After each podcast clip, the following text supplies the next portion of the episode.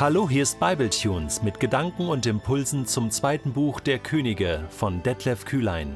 Der heutige Bibletune steht in 2. Könige 2, die Verse 19 bis 25 und wird gelesen aus der Hoffnung für alle. Die Bürger der Stadt Jericho kamen zu Elisa und klagten: Herr, wie du siehst, ist unsere Stadt schön gelegen, aber das Wasser hier ist schlecht und darum gibt es bei uns immer wieder Fehlgeburten. Elisa befahl: Holt mir eine neue Schüssel und füllt sie mit Salz. Sie brachten ihm die Schüssel mit Salz, und er ging damit vor die Stadt hinaus zur Quelle, schüttete das Salz ins Wasser und rief So spricht der Herr Ich mache dieses Wasser gesund, nie mehr soll es seinetwegen Tod und Fehlgeburten geben. Von diesem Augenblick an war das Wasser gut und ist es bis heute geblieben, genau wie Elisa es gesagt hatte. Von Jericho ging Elisa wieder nach Bethel. Als er zur Stadt hinaufwanderte, lief ihm eine Horde Jungen entgegen.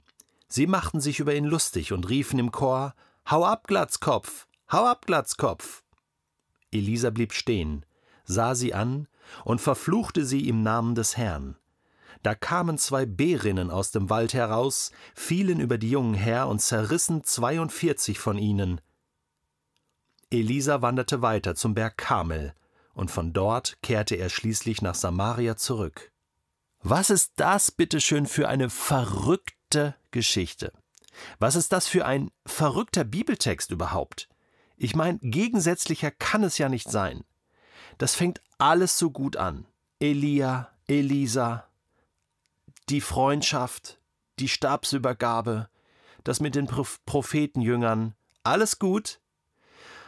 Jetzt auch hier in Jericho wird das Wasserproblem gelöst, die Quelle wird gesund gemacht, der Prophet macht was richtig Gutes, ein, ein Wunder, ja, streut Salz da hinein in die Wunde, könnte man sagen, und spricht hier den Segen Gottes aus, und das Wasser wird gesund. Ja, solche Dinge kann Gott lösen. Warum nicht eigentlich? Wir, wir müssen nicht nur für Menschen beten, wir können auch für Dinge beten, für, für Wasser, für, für äh, das Klima in dieser Welt. Lass uns doch dafür beten, dass die Dinge passieren, die Gott will. Ja, und manchmal passieren Dinge, die Gott will, die finden wir gut. Und manchmal passieren Dinge, die Gott anscheinend auch will und die finden wir überhaupt nicht gut. Wir haben schon über die Souveränität Gottes gesprochen. Souverän heißt, letzten Endes macht er, was er will aber er ist voller Liebe, voller Liebe. Und er will das Gute. Er ist der Gute. Er ist die Liebe. Und deswegen können wir das, was jetzt hier ab Vers 24 in diesem Text berichtet wird, nicht einordnen.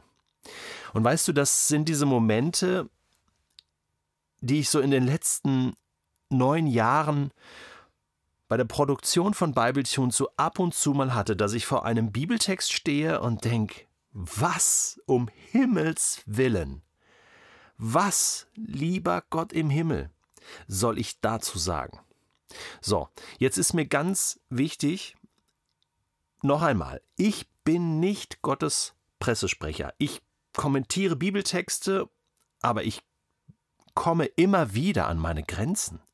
Und ich möchte betonen, dass auch wenn ich jetzt etwas zu diesem Text sage, dann ist das, dann ist das eingeschränkt, dann ist das eine Meinung, dann ist das Stückwerk, dann ist das nicht die ganze Wahrheit, nicht alles, was man sagen und denken kann über diesen Text. Und manches bleibt uns, uns vielleicht auch verschlossen und wir werden erst, ja, wir werden erst Klärung bekommen, wenn wir Gott selbst die Frage stellen können. Wie ordnest du das denn ein? Was ist denn deine Antwort? Elisa geht nach Bethel und eine Horde Jungen läuft ihm entgegen und sie machen sich über ihn lustig, verspotten ihn. Hau ab, Glatzkopf, Kahlkopf. Elia, Entschuldigung, Elisa bleibt stehen sieht sie an, verflucht sie im Namen Gottes, und dann kommen zwei Bären aus dem Wald fallen über die Jungen her und 42 sterben. Elisa wandert weiter zum Berg Kamel. Was sagst du dazu? Wie ordnest du das ein? Kannst mir gerne eine E-Mail schreiben an kontakt@bibletunes.de. Einfach so im Laufe der nächsten Tage oder Wochen, wenn du das hier liest und hörst. Das ist schrecklich. Ich weiß nicht, was ich dazu sagen soll. Das ist, das ist, das kann man nicht schönreden. Und ich weiß auch nicht, äh, will ich auch gar nicht, aber weißt du, diesen Ansatz von, ja, Gott hat das so gewollt und irgendwie ergibt das doch auch Sinn und du musst das doch mal von der Seite sehen. Nein, wenn ich mir vorstelle, dass mein Kind dabei gewesen wäre, das ist der Wahnsinn. Das ist schrecklich. Und dennoch ist es passiert. Und dennoch habe ich das Gefühl, ja, dass Gott da seine Finger im Spiel hatte. Deswegen müssen wir hier nochmal, so weh das tut, so schmerzhaft das ist, genau hingucken. So, natürlich habe ich ein bisschen was gelesen zu dem Thema. Und da gibt es die unterschiedlichsten Meinungen. Aber so in der Summe gibt es schon so ein paar Punkte, die wichtig sind. Zunächst mal. Diese Horde Jungen, das Wort Na'ar, was hier im Hebräischen steht, ähm, wird nicht nur für Jungen gebraucht, für kleine Jungen, also im Sinne von Kinder, sondern an ganz vielen Stellen im Alten Testament auch für Jugendliche oder junge Erwachsene, ja sogar für erwachsene Männer, 30-Jährige. Gibt es viele Beispiele. Kann ich hier nicht alle aufzählen. Aber das Wort kann man auch anders übersetzen. Zumindest bedenkenswert, wenn man sagt, so ja, das waren alles ganz kleine Kinder, die kann man doch nicht verantwortlich machen für ihr Handeln. Hm, bin ich mir nicht so ganz sicher. Ähm, doch, anscheinend hat Gott sie zur Verantwortung gezogen.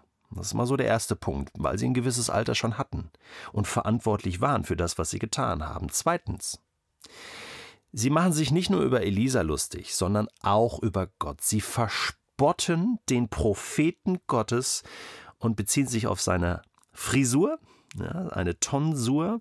Er ist klar als Prophet Gottes erkennbar und sie lehnen ihn ab, sie verspotten ihn und damit auch Gott selbst, denn der Bote steht immer für Gott selbst. Er ist der verlängerte Arm Gottes, das Sprachrohr Gottes.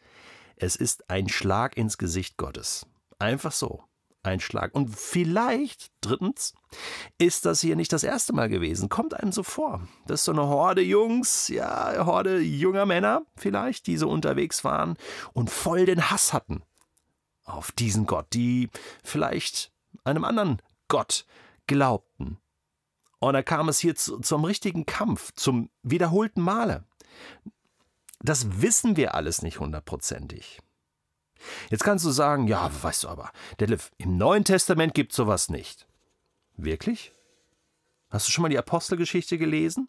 Der Zauberer Elimas in der Apostelgeschichte wird mit Blindheit geschlagen, nachdem er sich gegen Gott auflehnt. In der Apostelgeschichte. Der Magier Simon wird verflucht. Er wird verflucht. Die Jünger von Jesus wollen ein Dorf mit Feuer vernichten, weil sie nicht glauben. Jesus lehnt das dann ab und sagt, ey Freunde, nein, auf gar keinen Fall. Jesus greift da ein. Da kommt die Liebe Gottes und die Gnade Gottes wird hier deutlich. Aber, aber die Jünger hätten das hier durchgezogen. Finde ich auch nicht gut. Definitiv nicht. Aber wir finden Beispiele, wie auch bei Elisa hier, wo einfach der Zorn Gottes ausgesprochen wird und Konsequenzen hat, wo das Handeln des Menschen Konsequenzen hat.